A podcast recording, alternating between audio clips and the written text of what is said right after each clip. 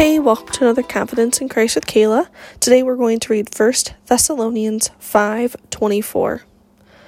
The one who calls you is faithful, and he will do it.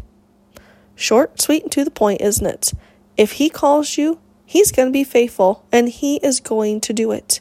There's no ifs, ands, or buts about it. He is just that good. His faithfulness abounds more than anything. If the spoken word in the Bible is there, it's going to happen. And what confidence we can have in Christ because of that. The world is constantly searching for truth and for knowledge and wisdom. It's right here. It's right here in the Bible. We can trust everything that is in here because it is all God breathed.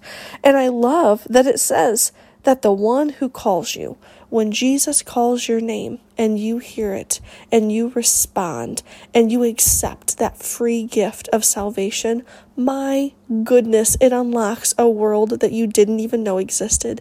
It gives you so much just joy and peace and oh, it's just so wonderful.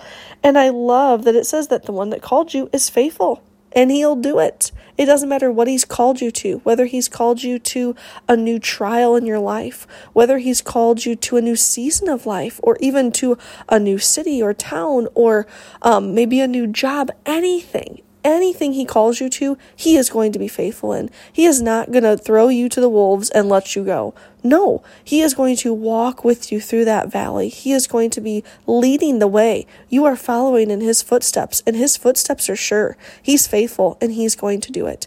So today, I pray that you have confidence in knowing that the one who calls you is faithful and that he will do it.